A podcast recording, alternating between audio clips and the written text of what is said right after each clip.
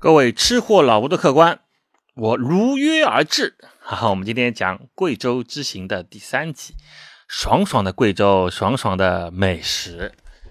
呃，前两集我们讲了贵阳，对吧？贵阳因为待的时间比较长啊。先第一集是总的讲一下贵州是什么个情况，第二集呢，我们讲一下贵阳。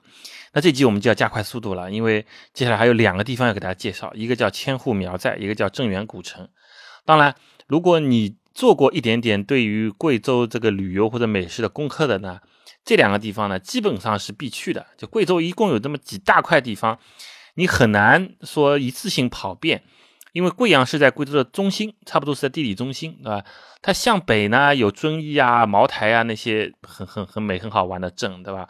你去那个茅台喝酒呢，那是很不错。遵义又是一些红色旅游的一些根据地，然后有些什么赤水什么的，对吧？你往这个西边去呢，有黄果树瀑布这一大片地方，又是很多好玩的地方。你往东南去呢，就是我们这次去的地方，它有这个千户苗寨，有镇远古城，还有我们这次还没有去过那个荔波，号称小九寨沟。这个第一集我们都说过了啊，就是你很难说我就花个三五天的时间把整个贵州玩遍，七天半个月我估计也很难，因为本身贵州它是放射状的，它没有一个说环省公路啊，把这些景点都套起来，就是每到一个地方。那你都要回到贵阳的，你不管自驾行还是说坐班车还是坐火车，都要回到贵阳，再以贵阳为中心再去到另外一个方向啊，是这个样子的。所以呢，我们这次呢取了一个方向，就那个千户苗寨和镇远古城。我网上看了很多照片和攻略，我觉得实在是好美啊，啊？虽然有些人说，哎呀，这个商业气息很浓厚啦，不如什么十年前、五年前了，那哪儿都是一样的呀。你不如以前，你就不去了吗？那你以后去就更不如现在了，对吧？有些人说，哎，丽江啊、大理啊，那个不行了，这个地方。那你如果没有去的话，你为为因为它这个商业化太浓重，你不去的话，那就永远和它的一些美好东西错过了。那所有东西你不要鸡蛋里面挑骨头嘛，鸡蛋就算有骨头，那鸡蛋还是主要的吧，对不对？我们就吃这个蛋不就行了吗？好啊，我们闲话少说啊，我们先说千户苗寨。千户苗寨呢，我第二集里大概。呃，涉及到一点啊，它本身就是一个黔东南最大的一个苗寨，或者说是整个中国最大的一个苗族聚居区。它有就是号称有一千户人家嘛，那他说我跟他算过，一户人家五六个人的话，你就就是六七千人在那里居住。其实不止，可能有上万个啊苗族，他这个民族很单一。然后呢，我们都知道嘛，少数民族肯定住在山里面嘛，对吧？这个千户苗寨。它在什么地方呢？它就是有这么大概三座山嘛，叫雷山什么，就是三个。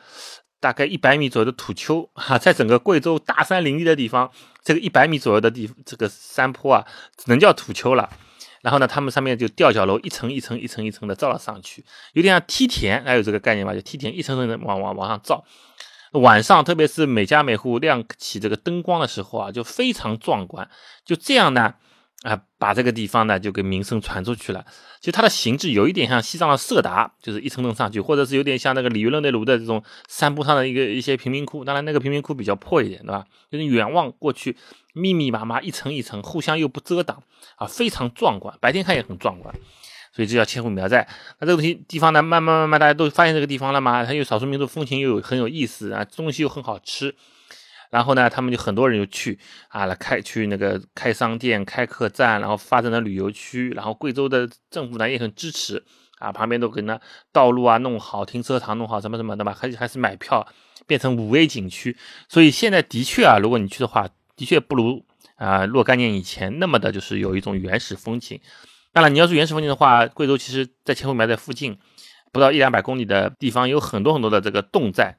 啊，巴沙侗寨啊，什么增高侗寨啊，有很多侗寨，还有很多苗寨，就是更偏僻一些、原生态的，你完全可以开车去看，对吧？但那那个地方可能就只有，比如说几十户人家、上百户人家啊，他们也有一样的自己的生活、自己的耕种啊、自己的梯田，但是那个地方商业不是很发达嘛，你去到那可能吃住比较麻烦，但是你如果是喜欢这种原始的，那你可以找网上一找，到处都是的。我们这次呢还是比较休闲的。所以就去了这个商业发达也有好处呀，对吧？你这吃吃吃喝玩乐非常方便。它整个不是有三个土丘吗？三个这个还不说土丘了啊！我作为江南人说这个土丘实在是有点不好意思。我们自己的蛇山也不到一百米，也也算五 A 景区了。就是它那个三个山坡，那么山坡当中就等于像相当于山谷之间有一条河，那这个河呢就是它的商业中心，因为河嘛，它是平地嘛，对吧？所以它所有的这个商业街啊、美食街啊，都造在河的两边。那河上呢有五座，还不是六座风雨桥啊，分别叫一号风雨桥、二号风雨桥、三号风雨桥，呵 呵很没有创意啊。所以在这个地方，你地标很简单，比如说你那在网上订了个客栈，对吧？他在半山腰，他跟你说不清楚啊，我这个到底在哪里呢？他就说你从三号风雨桥那边的一个路口爬山爬上来，对吧？就离离我那个就很近，或者你二号那个风雨桥什么桥口我等你什么之类的啊，都是这样的。我是蛮建议大家，就是说，如果你是有力气的话，你可以住在半山腰，半山腰。他们开了好多客栈，非常漂亮啊！大大的阳台，有的是直接这个落地玻璃窗啊，就在半山腰可以望出去。晚上星光璀璨的时候，你支个三脚架，你拍那个千户苗寨的夜景，非常之漂亮。但是有个问题，就是它上下山呢，只有这种土路和这种阶梯路，所以你一定要问好你们那个客栈的老板，他如果是在半山腰的话，你问他，你们负不负责帮我扛行李？如果你们去旅游，一般一个行李箱。二十来公斤吧，对吧？因为飞机上一般一个行李箱最高二十三公斤，那就算你不装满十几公斤、二十公斤，你你自己扛着上山，你绝对没这个本事的啊！除非你是运动健将，那普通人肯定不行的。但是那些走惯山路的客栈老板或者客栈伙计，他们扛你个行李箱就可以爬上山，对吧？你可以跟着他后面。就这个服务有的话，可以考虑半山腰。但半山腰蛮累的，因为你下来吃东西，下来看表演，对吧？下来买东西。啊，都都是都是得爬山啊！你说这个一百米山半一半嘛，也有五十米啊，对吧？说高不高，说低不低啊，那相当于你要爬个八九层楼了。你在家里，如果你这个呃楼里面没有电梯了，爬个八九层还是蛮累的，对吧？虽然它这个风景很美，会让你忘让你暂时忘记这个累，但是体力是一种挑战。比如你在下面逛逛街，买了好多东西，挺重的，你想，哎呀，我先放回客栈，放到行李里面去，对吧？你想想，哎呦，我又要爬八层楼，算了吧，就不上去了吧。啊，这个这个景色是很美，但是呢，苦和甜是相依的。但是如果你想方便一点，那你就在这个风雨桥，就在河的两岸，主要是河的北岸吧。那个地方就是一条古街，一条美食街啊，都接壤在一起的。那个就是平地啊，就是车直接开到呃园区，开到那个苗寨门口，直接就可以平地走进来的啊，连坡都没有的。那那个旁边也有很多的。客栈虽然风景不是很美，但毕竟是方便很多，对吧？好，上次我们还说了这个苗寨呢，它这个下沉啊，也不知道下沉，就是中线以下，比如它这个，举个例子吧，这个土丘是一百米，五十米以下基本上都开发成了各种商店啊、饭店啊、好吃的地方、观景平台啊等等等等，对吧？这个古巷什么的，在五十米以上呢，那个地方还是很原始的，就还是真正的苗族人在居住的，因为那上面开发没有价值嘛。没有客户愿意住在那么上的上面，也没有游客愿意爬到那么上面去看什么东西，对吧？最多去观个景了不起了，拍两张照片。所以呢，还有一些原始的苗寨的人住在那个地方，也人还不少。你只要过了那条线，你就发现这个房子啊变得稍微破旧一点了，不像下面那些啊非常崭新的。虽然是修旧如旧呢，但是看得出这个材料肯定是新的，对吧？上面就比较破旧一点。然后呢，开始有鸡有鸭有狗了。还是有一些小小田地门口了，对吧？还是有一些生活的东西，比如井啊、什么啊、什么小水车之类的。那你知道，这这真正这是苗族人居住的地方。如果你对那个感兴趣呢，你可以往上爬啊，爬到这个最上面去看看，还是蛮有意思的。反正每条路都能爬上去，每条都能爬下来，倒不倒不会迷路。那你在山头上迷路没关系，你就一一直往下走，往下走，走到最后总是能走到风雨桥的啊，明白这意思吧？总是能找到风雨桥的，你以这个为基点，不会不会有错。那苗寨非常有意思啊，它房子的形制啊，它整一个风景，然后这个坐在风雨桥上看看这个清清澈的流水流过啊，听听这个四处的小贩的叫卖啊，然后因为苗寨比较比较有名的一些是银器嘛，对吧？有很多它有银饰一条街，看看那种小的银饰品啊，吃吃那些小吃啊，在千户苗寨你倒不一定要吃大菜了，它那个小吃。啊，比比皆是啊！这个有的是连在一块儿的一个美美食一条街，有的这个三五成群的在整条古街上面啊开了很多店，比如有这个嗯腊肉啊，什么这个烤的小土豆啊、玉米啊，然后黑猪肉做的串呐，很多人家都做的吧？水果汁啊，那个烤豆腐，我们第一期还是第二期里面说过那个贵州很有名的那烤豆腐，对吧？反正你想到了这个，还有什么糯米饭啊，什么各种各样的，还有杨梅汁啊，对对对对对，到那边去一定要喝杨梅汁。它的杨梅汁很有意思，是个方的盒子啊。一杯饮料，一般饮料都是圆圆的杯子嘛，对吧？最多做的奇形怪状一点，就是最多做一个这个的利乐盒的包装是这种长方形的，它是扁的一个，横向里面扁的一个方盒子，是个塑料盒子，然后拿拿吸管一戳，上面有个洞可以戳开，然后喝是真正杨梅榨出来的汁，非常好喝。但这个样子的杨梅汁呢，有好多个牌子，大家大家可以网上查一下，最好喝的那个牌子，哎呦叫什么四个字的，反正我们喝了，我们在那个地方千户苗寨，包括在正源古城，这个杨梅汁特别流行。我们在各个店喝了好多种，大概喝了四五种，最后发现有一种最好喝。啊，我现在名字想不起来，到时候我发在我微博上面啊，吃货老吴的微博上面，大家可以去看一下，我会把那照片放出来啊，大家看一下。反正小吃你就是吃吧，啊，绝对你是你再大的胃口也绝对不会饿着你的哈，你想吃多少吃多少，对吧？这个到处都有，晚上了八九点九十点还是有夜宵，还有个正餐也有啊，有些很多这个苗家的这个楼啊，搭成搭成像古色古香的。哦，对，这次我们因为是美食节目啊，主要说吃嘛，这次我们去了一个半山腰的饭店。叫什么什么书舍的，这个名字很奇怪，什么什么茶舍的感觉是像在那个地方是看书喝茶的地方，原来可能也是啊，但现在变成一个饭店，还是个网红餐厅。大家大众点评网上一看就知道，它这个排名在蛮前面的。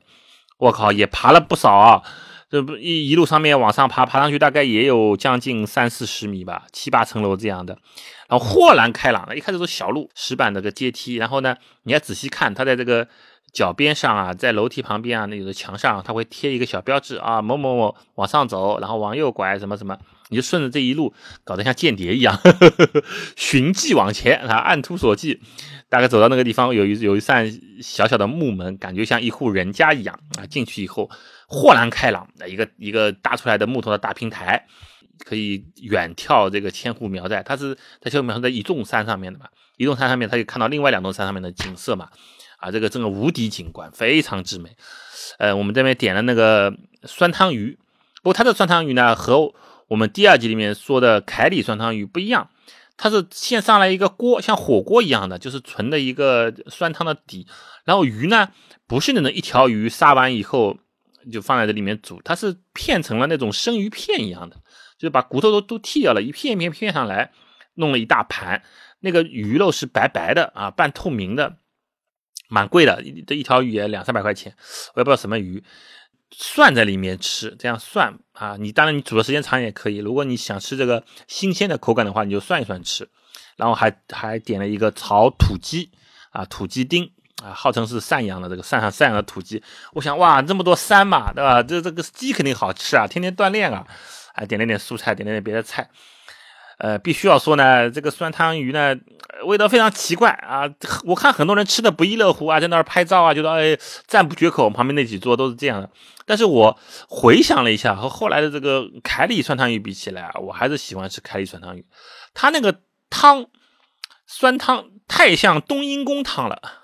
大家去过东南亚啊，就泰泰国、马来西亚或者什么印度尼西亚这边都有，他们有一种汤叫冬阴功汤，对吧？就是放了大量的香茅草啊那些东西的，会有一种就是酸辣，然后有一种很冲鼻的一种香味。这种味道里面，就是东南亚的冬阴功汤里面煮这个老虎虾啊、煮鱼肉啊什么，就蛮好吃的。但是你到了贵州，你脑子里面肯定是想象是另一种酸汤的感觉，对吧？哎，吃到一口冬阴功汤里面涮涮这个生鱼片，反正感觉怪怪的。我我不知道这是改良菜还是什么，这个这个香茅草的味道实在是太重了啊！还有一些东南亚的调料的味道太重了，是不是这老板是东南亚人啊？啊，这我就不清楚了。好吃还是蛮好吃的，但和我心里期许啊有点落差。然后那个炒土鸡呢，真的是不太好吃。这个鸡到底是不是土鸡啊？那么老的要死，也不香啊，也不肥，不不不是很好吃。呃，我想想看还有什么？哦，对对对，到千户苗寨呢，大家有几件事情，我建议大家一定要做一下。第一个呢是穿这个苗族服装，男女都有啊。这个整个苗寨里面到处都都有这个地方可以借的，穿苗族的服装。但那个苗族服装它很夸张，它并不是苗族人。普通时候，这个普通生活当中穿的，它都是那些什么婚丧嫁娶、有重大祭祀穿的啊，非常有特点。就头上戴很大的那种银饰的，对吧？这种头头的，还是胸前挂那个挂那个银牌子啊，什么东西的？大家在在在在电视里面可能纪录片里有都看到过啊。当然，他们在那借的房借的这个衣服，当然不是银的了，啊，是是是，可能是锡或者什么做的，非常便宜。早上呢，如果游客还没来之前呢，你去借呢，大概只要十块钱，可以借半个小时。这半小时呢也不是很严格，反正你在周边拍一拍照片，对吧？就差不多时间还给他就可以了啊，他不会算的那么精确。呃，下午呢游客多的时候呢，可能是借二十块钱一套，啊，红的、黄的、蓝的，然后男生的、女生的都有。那个照片真的是你如果穿戴合适的话，在这个整个苗寨里面，你取一些景拍出来，真的是非常之美啊！强烈推荐，而且衣服很便宜嘛，对吧？衣服很便宜。还有一个比较推荐的呢，就是那些就是苗寨里面开了很大型的饭店，你去吃一顿正宗的那个什么长桌宴，我倒是不是很推荐，因为它菜也是那几道菜，对吧？做的味道呢，也就是是八九不离十，一般般，然后价钱又很贵。但是我我觉得这个钱省下来，你可以去看表演啊，每天晚上千户苗寨它的一个大很大的一个表演场啊，那个舞台做的很好的，会有一场。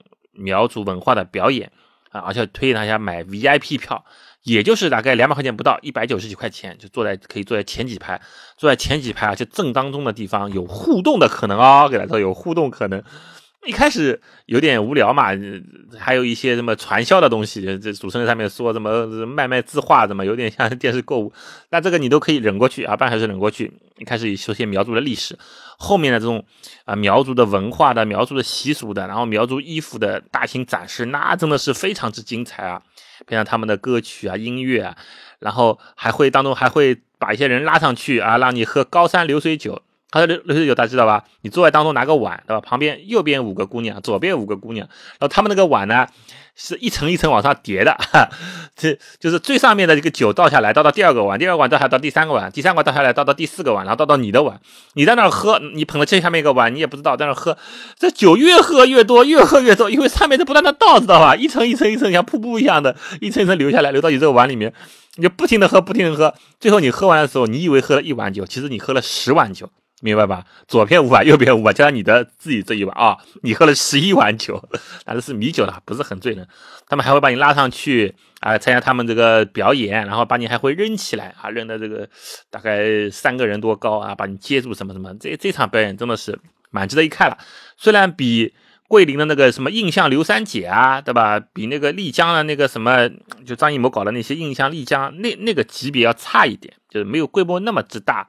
啊，这视觉观赏那么之好，啊，那个投资毕竟大嘛，但是也是非常不错的啊。作为晚上一个消遣活动是非常不错的。然后买点纪念品、银饰啥的啊，苗银其实它不是银，苗银它不是纯的银，它是百分之好像八十的银加百分之十几的锡吧，啊，这个也也是蛮好看的啊，主要是看式样。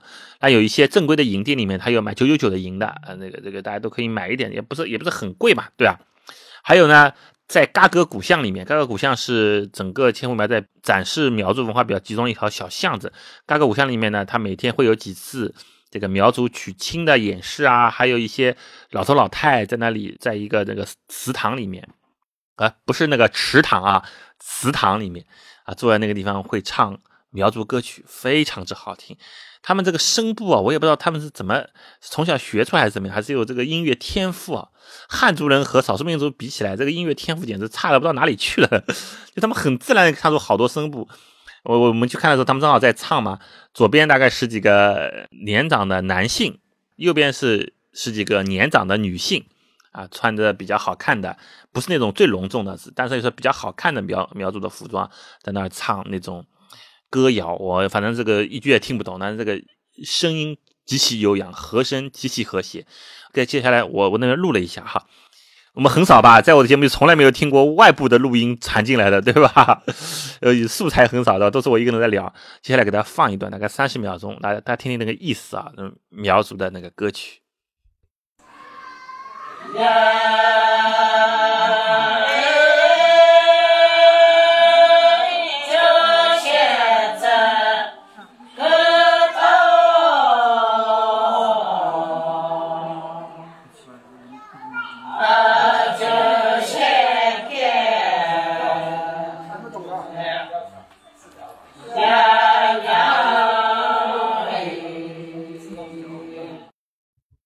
好，千户苗寨我们待一天哈，非常呃一天一夜吧，算是非常美好。那第二天中午呢，我们就依依不舍的开车离开了千户苗寨，然后去向了第二个地方镇远古城。这两个地方一般呢，你去过一个地方，另外地方一定要去，为什么呢？离得很近啊，开个车也就一百多公里，大概两个小时不到就到了。呃，虽然有点盘山路吧，但是还可以啊，开的也不是很危险，那个路造的还可以。就是贵州的所有的高速公路都是这样的。你像在江南地区啊，在在长江三角洲开这个高速公路啊，有的时候一马平川，对吧？三十公里都是直路，开着就要睡着了啊，最多有点隧道，对，最多有点点这个东西，就是哎呀，非常无聊。但是在贵州，你开高速公路绝对不会有这种感受。它就是一会儿就是个拐弯，一会儿就是个急弯，一会儿下坡，一会儿上坡，一会儿进入雾区了啊，一会儿隧道，一会儿大桥，什么特什么什么特大桥，什么什么特大桥。然后在贵州的高速公路这三四天的行进之中啊，我看到了很多很多没有看到过的交通标志，什么前方有滑坡，前方小心落石，前方进入误区。什么滑滑滑，急急急，慢慢慢，就反正都这种，开的提心吊胆的，一点不会犯困。呃，不过整整体来说还是可以的，这只是提醒你而已啊，没有那么危险。然后我们从千户苗寨呢就开到了镇远古城。镇远古城的形制有点像什么呢？有点像凤凰，就是湖南的那个凤凰古城，它是有一条河贯穿这个古镇的当中，然后呢古把古镇一分为二啊。左边也有很多老的房子，右边也有很多老的房子，然后各有一条商业街啊，有一条步行街。这条河呢叫五羊河，它和凤凰的那条叫呃凤凰那条河叫什么？叫叫沱江对吧？还叫什么？就就就是沈从文的这小时候那个翠翠那条那条河，叫还是叫沱江吧？有有有点区别是什么呢？它一样很美，最近呢这里的水一样很清，但它不是直的，它是形成了一个 S 型，从。镇远古城当中穿过去，大家想一想，一个古城当中划了个 S 型，有点像什么？有点像八卦，对吧？阴阳八卦两边啊，东西岸两边，感觉呢，这个城就有点玄机在里面了。有很多地方就把它叫八卦城什么的。它这个高速公路啊和火车啊都在这个古城的头顶上啊，在远远的头顶上。如果你在五羊河的一条这个桥上面，叫什么？样子也像风雨桥一样的，叫那个什么什么桥。上面如果你拍照的话，你会远远的看到火车和高速公路都在头顶上的，因为它是在山脚下。正元古城它是一大片的平地啊，很少见的，在贵州有很大的一块平地，因为它是河嘛，大家都都很好理解嘛。河冲沙了，冲沙一般就可以冲出一片平地来，对吧？所以所有的其他的地方都是高高在上的，它有点像一个山谷当中一样的。啊，所以你看，所有的这个路什么都照在头顶上啊，非常有一种奇特的感觉，像一个盆景一样，就像一个上天造的人造盆景扣在了那个地方啊，极其美啊，青山绿水。然后五羊河之美，我觉得呃应该超过，在我心目中已经超过了凤凰，而且呢它是不要门票的。听说凤凰古城之前收过一段时间门票的吧，一百多块钱还多少钱？现在不知道是不是取消了。但镇远古城是不要门票的，随便进啊，非常之宁静。当时我们去的时候，可能不是什么旅游的旺季吧，非常的宁静，啊，非常的美好。这个随便照相机拿起来，手机拿起来，随便往哪里拍都是美景啊，真的是有山有水啊，有树有绿色，对吧？有蓝色，有这个青砖绿瓦的房子啊，有这个少数民族的风情的人儿，对吧？还有这种石板路，大家想想象一下，就非常之美了。镇远古城呢？除了这个古城本身，它就是个景区。我觉得古城里面你待个两三天，转转玩玩，一点就是坐坐船啊，什么晚上看看夜景啊，一点都不会厌。那除了自己古城它是个美景之外呢，它另外附近有什么青龙洞，有什么这个和平村，有铁西，什么好像也有很多景区围绕在它之周。因为我我之前就说过嘛，贵州这种地方有山有水有洞，对吧？又是喀斯特地形。你随便一个地方，你可能圈一圈弄一弄，都是这个呃，对我们来说非常美的那种景区啊，就看你配套设施做怎么样了。那其中呢，和平村和青龙洞呢都是在城里面，你逛一逛没问题啊，门票也比较便宜。铁西呢，我就不太建议去了。如果你还要接下来的行程还要去那个叫什么叫荔波的地方。大家就不用去铁西了，铁西也挺远的，你坐公交车坐到好远，还要走很多路，然后进去最后看看一潭绿油油的水，就是其实就和荔波里面的很小的一个景点的内容差不太多。所以如果他接下来去荔波的话呢，就不建议去铁西了。如果你在镇远古城待好多天啊，无聊，你去个铁西也还可以啊，对吧？呃，然后呢，我建议去下金龙洞，金龙洞还是蛮有意思的，关键是他爬到最最上面的那一层啊，可以拍到。一个最美的镇远古城，整个鸟看下来，这一条河，然后两边的建筑物，如果你有个广角镜头的话，全部都可以拍下来。它这个呢是依着山壁啊、山崖而造的，就是这个房子看上去呢雕梁画栋，但它只有半间房。大家有这个能想象吧？就是一半是凿在这个山壁上面，一半是搭出来啊，就是那种有点像这个悬空寺啊这种感觉的，就是从这个东西搭上去，一层、两层、三层、四，大概有最高有五层吧。越上越到上面越窄，到最最最上面的观景平台，可能就就只能容纳几十个人啊，十几个人就就上去。然后呢，这个洞里面还有很多。凿壁而生的一些小的庙宇，都不能叫庙宇了，就就一个一个塑像啊，一个佛像。旁边有一个个香火台，然后有一个和尚看着，然后你可以捐点钱，可以烧柱香，对吧？磕几个头，呃，也有佛教，也有道教，很神奇。就这个这个凿壁而居的可能是个佛像，下面一个凿壁而居的可能是个道教的什么老子之类的，对吧？等元始天尊之类的，旁边有个道士给你讲解一下啊，你也可以去磕两个头，反正就道佛相依，相安无事啊。我遇到个道士，他教我啊，拜的时候道教的这个像啊，哎不。不是像佛一样的双手合十，教我这个祭手礼，道教里面怎么祭手，怎么拜啊，很有意思。反正这个地方是建议大家去看一下的。哦，最关键的是我们要说一下，在镇远古城我们吃了什么东西。哎，我觉得我们这个吃货老屋节目怎么越说越像旅游节目了？哎呀，我是要做美食节目的呀！啊，吃什么东西？呃，吃了很多小吃，小吃呢和这西江苗寨的差不多。那有两个东西不太一样，之前没有吃到过的。一个是中午到了以后啊，我们安顿好行李以后，在一家随机走进去的一家号称苗家老店的地方，吃了个牛杂锅。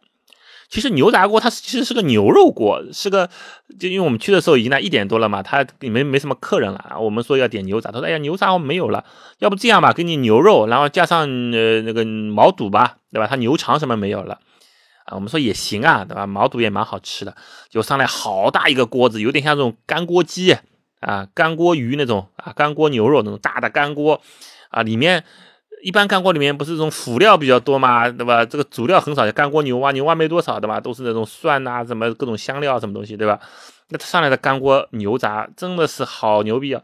一个超大的锅子，然后里面啊牛肉是切成一丝一丝的。然后把把那个牛肚，就是黑黑的那种牛肚，也切成一丝一丝的，还应该叫毛肚吧？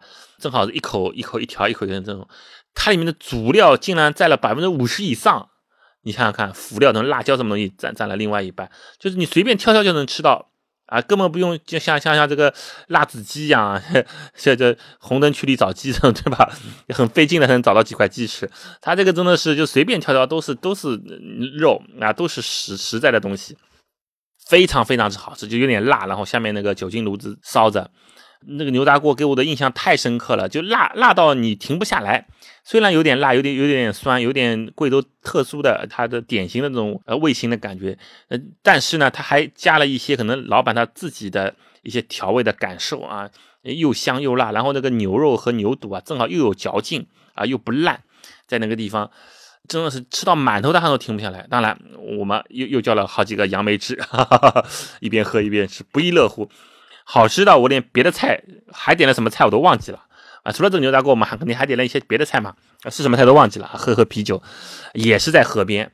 他们这个这每每个客栈啊，每一个什么饭店啊、酒吧啊，都是在河边，就这个到处都是景观位，你不用挑的，不要像其他地方去，呃，我要找一个景观位，还要提前预定，对吧？你看上海，你要找到一个那个外滩去吃个饭，好贵好的饭，你要找到阳台上面的位置，或者能看到外面的位置啊，景观位你还还要最低消费啊，对吧？还很贵什么的，那这里到处都是景观。景观位一点都不稀奇，随便你坐，对吧？我这个整个城就是景观，我们怕什么呢？哦，吃的非常美，吃的真的是至今难忘。在整个贵州，大概我们吃了这个呃五天时间，吃了十七八顿饭当中，大概这个可以排前三位的。然后晚上我们吃的什么呢？晚上我们吃的小龙虾，啊，实在很惭愧啊，因为一个地方的特色菜肴或者当地菜肴的确是不错，对吧？那你作为一个外来人，你天天吃也受不了，整天这个酸辣口酸辣口，对吧？那小吃也是这个味道，正餐也是这个味道。那我哎呀，真的是想换换口味了。后来我在网上查了一下，说，哎，这个镇远古城有一个地方的小龙虾还不错啊，这整个城市大概就这么两三家在做小龙虾的。我想哎，试试看那个小龙虾是不是地道啊？是不是还有或者有什么另有奇功啊？啊，找到那个地方也是在五羊河边上，很美。那边有个有个塔，有个湿地啊，坐在那个地方上了小龙虾，上了一盘螺丝啊，典型的寿寿宁路套餐 是吧？上了一点那个什么，呃，那些冷菜什么的啊，弄弄点啤酒。那小龙虾做的的确是味道非常之好，但小龙虾的质量呢不是很好，应该可能是那边是不产小龙虾的啊。我也不知道这小龙虾哪里来的，它是其他省市运来的还是怎么样？就是小龙虾的肉不是很很弹，而且看上去呢也不是特别新鲜的，但它的这个味型啊做的还是非常之好吃的。呃，非常可惜，我就想，我如果从哪江西啊，或者从呃盱眙啊带一点他们当地的好的小龙虾过来，用它这个味型来做，那该多好啊！那可惜不可能呀，对吧？世上没有十全十美的事情啊！啊，增源古城的白天非常之美，拍到怎么也拍不够。如果你是个摄影爱好者的话，可以谋上你很多胶卷。但是晚上更美。整个五羊河的两边的建筑，不管是客栈还是酒吧还是饭店，它都会亮起灯。这个灯呢，呃，可能是当地政府统一安装的还是什么，就反正这种暖光的啊，有些是红灯笼，有的是那种暖光的色带啊，有些是那一闪一闪的那种白炽灯，不是冷冷的那种灯啊，非常美。然后呢，夜宵都摆了出来，摆到摊上啊，吃烤鱼的什么东西，整个城市的弥漫的香味。啊，晚上你你吃个夜宵啊，旁边还有一些什么呃卖冰粉的、卖糖葫芦的、卖棉花糖的，好热闹，就像一个市井之地一样啊。在这么超凡脱俗的一个小镇里面，突然晚上变成了很市井气啊，这个这种对比非常之之美。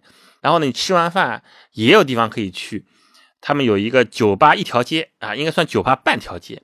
你想增源古城一共才多大呀？它住满了，我觉得也就几千人吧，就那些客栈吧。呃，算它有两百家客栈吧，一家一一家客栈算你住一百个人，啊，那那那那也不少，不不不止，可能可可以住万把个人，也不大嘛，也不大嘛，对吧？就这么个地方，它竟然有酒吧半条街，呃，在就在青龙洞边上啊，过去一点，因为它它尽尽量要离那种居住区远一点嘛，离那些客栈远一点，否则吵扰民嘛。连着大概有十几二十家的酒吧，每家酒吧都小小的，有的酒吧下面是酒吧，上面还有还有这种。青年旅社一样的也可以住的，呃，这每个地方都有驻唱，风格还不一样，有的稍微摇滚一点，那有的稍微小清新一点，有的民谣一点。那我们就走来走去看了好多的什么花语树啊，什么什么，就名字酒吧名字都非常好听。然后里面可以坐，外面呢它靠着河，也放了很多桌子，还有上面还有很大的伞可以遮的，是吧？下雨也不怕。呃，真的酒也不贵，反正一般都是喝啤酒嘛，在这种地方没有人喝洋酒的，呃，这个进口啤酒也不是很贵。然后还送小吃啥的，我们就晚上没事就走走走走，然后找了一家比较好听的，觉得这个乐手两个男的，啊，一个一个弹键盘，一个弹吉他，在那唱民谣，就是唱不错。我们坐在那边喝喝酒，听听音乐。然后老板那天正好因为是八月十五嘛，老板还送了我们两个。月饼，除了送我们小吃啊、花生啊什么东西啊，我们一共叫才叫了四瓶啤酒啊，一人不多嘛，四瓶啤酒也没多少钱，不到大概一百块钱吧。哎，觉得哎，今天是千里共婵娟，对吧？团圆的日子，送你买个月饼吧。本来我们还在想呢，说这晚上哪里去买月饼？好像整个镇元古城里面没有看到买月饼的地方，对吧？我们还是比较讲究的，八月十五吃个月饼。哎，结果老板送我们两个，虽然不是很好吃，但是也是一份心意嘛。我们就这样在镇远古城呢待过了非常美好的一天，呃，西江苗寨，也就是千户苗寨和镇远古城都非常之美。然后我们吃的所有的小吃正餐，呃，也都非常之好吃。我极其建议大家去这两个地方。然后呢，我们镇远古城以后就直直接回到贵阳了嘛。贵阳的最后一天的行程和我们吃的东西呢，大家去第二集听就可以了啊，因为我是集中起来讲的。最后呢，给大家总结一下啊，贵州很美好。如果你有充裕的时间呢，你可以再飞到贵阳，呃，租一个车，啊，那租车也不是很贵，然后大概七到十天，我觉得是比较好的一个方案。你可以走从贵阳玩两天，然后走千户苗寨，走正源古城，然后走荔波，荔波再回到贵阳，或者是去黄果树，对吧？黄果树如果你这种大俗的景点你不喜欢的话，你可以往北走，去到那个遵义啊，去到茅台镇啊那些啊非常美好的地方。一处有一处之景，真的是好的地方，真的是说不完啊！我们在高速公路上开的时候，开着开着，忽然发现一个新开辟的景区，什么杨阿沙的故乡啊，什么什么地方，还有看到这个好玩什么啊？还有我们上次说的那个中国之眼，就是在贵州山里面造了那个巨大的射电望远镜啊，什么真的是好多好玩的地方啊，值得一去，值得一去，值得二去，值得三去。我我估计我以后还会再去贵州，因为毕竟这一次虽然我说了三集节目，但事实上只说了贵州的一小点而已啊。接下来的节目呢，我会在我的微博上给大家预告，接下来有有一些什么节目啊，我尽量会把节目做的丰富一点，而且告诉大家一个好消息，很有可能我的视频节目会继续拍摄下去了，因为我找到了一些资源和一些搭档，好吧。最新情况，大家可以去微博关注我啊，也叫这个吃货老吴好，谢谢各位客官，再见。